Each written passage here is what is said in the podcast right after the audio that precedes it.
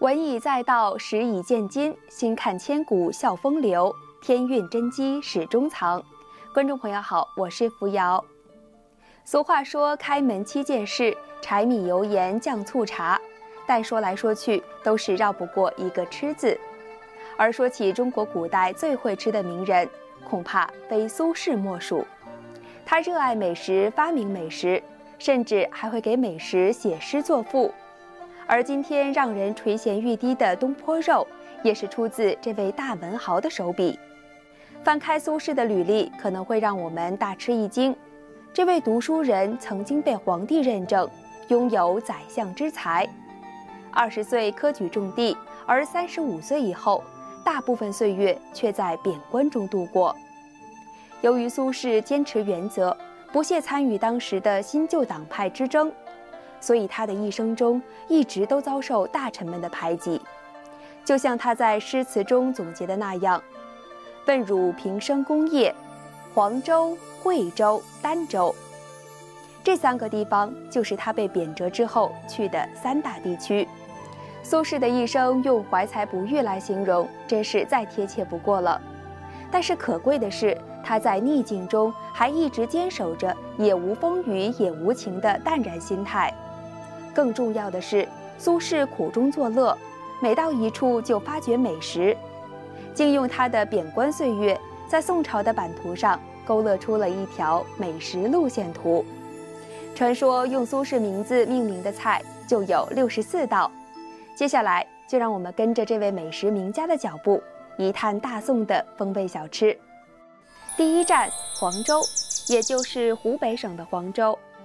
苏轼刚到黄州，就写下了一首诗，大方地说出自己爱好美食的本性：“自笑平生胃口忙。”因为他发现长江的鱼、山中的竹笋都是那么鲜美可口，写道：“长江绕锅知鱼美，好竹连山绝笋香。”虽然苏轼自己已经是被放逐的罪臣，但是只要有美食作伴，能品尝到当地好吃的食物。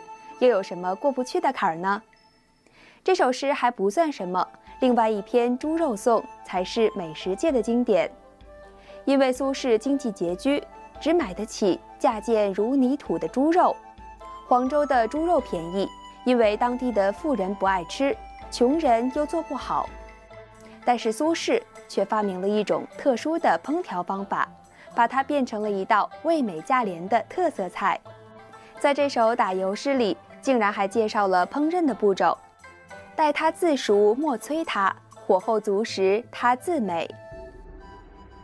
锅子洗净之后，放少许的水，小火慢炖，耐心的等待，不需要催。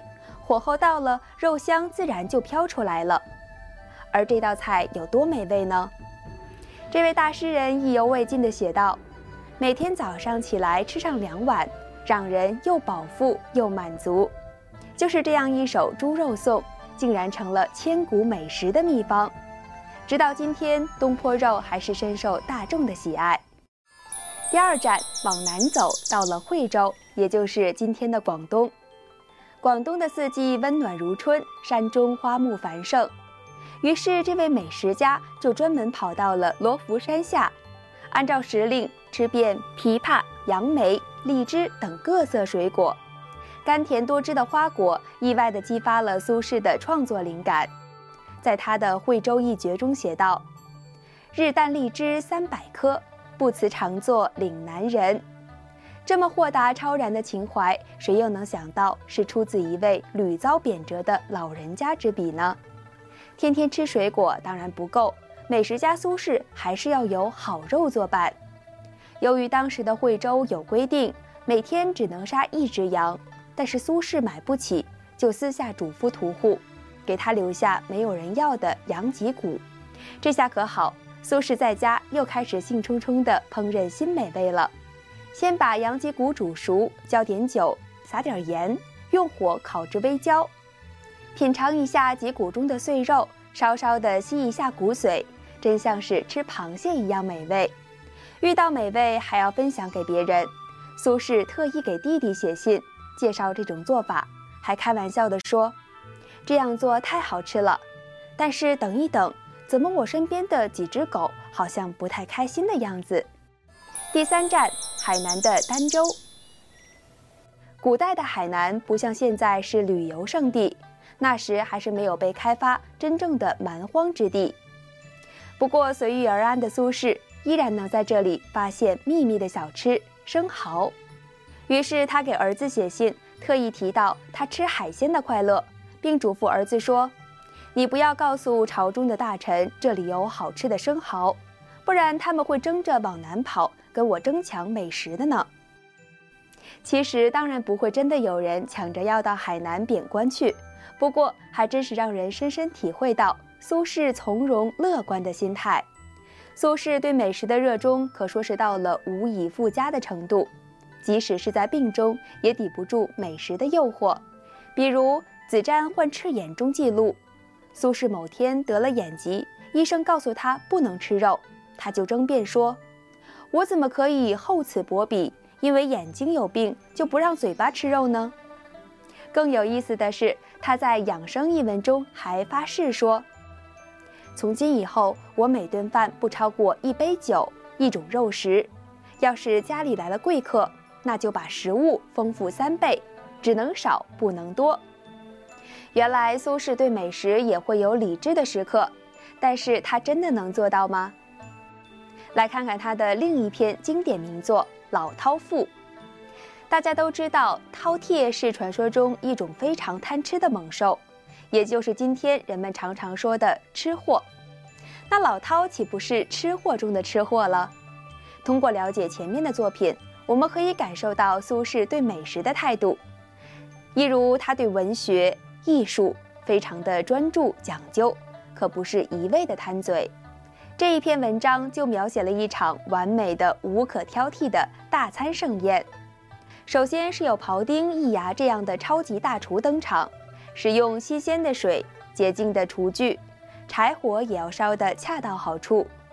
再经过复杂的蒸、煮、煎、炸等工序，才能完成一道好菜。那食材的挑选更是精细，猪肉只吃颈部那一小块最好的肉。螃蟹要霜冻前肥美的大螯，还有什么樱桃蜜、杏仁糕，简直是汇聚了天下最精美的食物。这还不算，吃美食一定要欣赏着歌舞，陪着酒茶。苏大文豪的这场宴席才能算是完美收场。这哪里是吃货，竟是古今第一的美食大师。所以在老饕赋问世之后，人们就把老饕作为美食家的代名词。来向北宋的第一才子苏轼致敬。不要忘了，苏轼一生多次被贬，足迹遍布了大江南北。他的作品也正是在这种颠沛流离、困顿失意的情况下完成的。可能这就是历史上常见的贬官文化吧。就像司马迁所说的：“周文王被拘禁而演绎《周易》，孔子受困厄而作《春秋》。”屈原被放逐，才写了《离骚》；左丘明失去势力，才有《国语》；孙膑被劫去膝盖骨，兵法才能被撰写出来；吕不韦被贬谪蜀地，后世才流传着《吕氏春秋》；韩非被囚禁在秦国，写出《睡南》《孤愤》，诗三百篇，大抵都是一些圣贤发愤而写作的。而司马迁本人也是在忍受着宫刑之苦中，完成了《史记》这本巨著。不错，古时候的许多文人名士都是在人生的低谷中创作出了不朽的经典作品。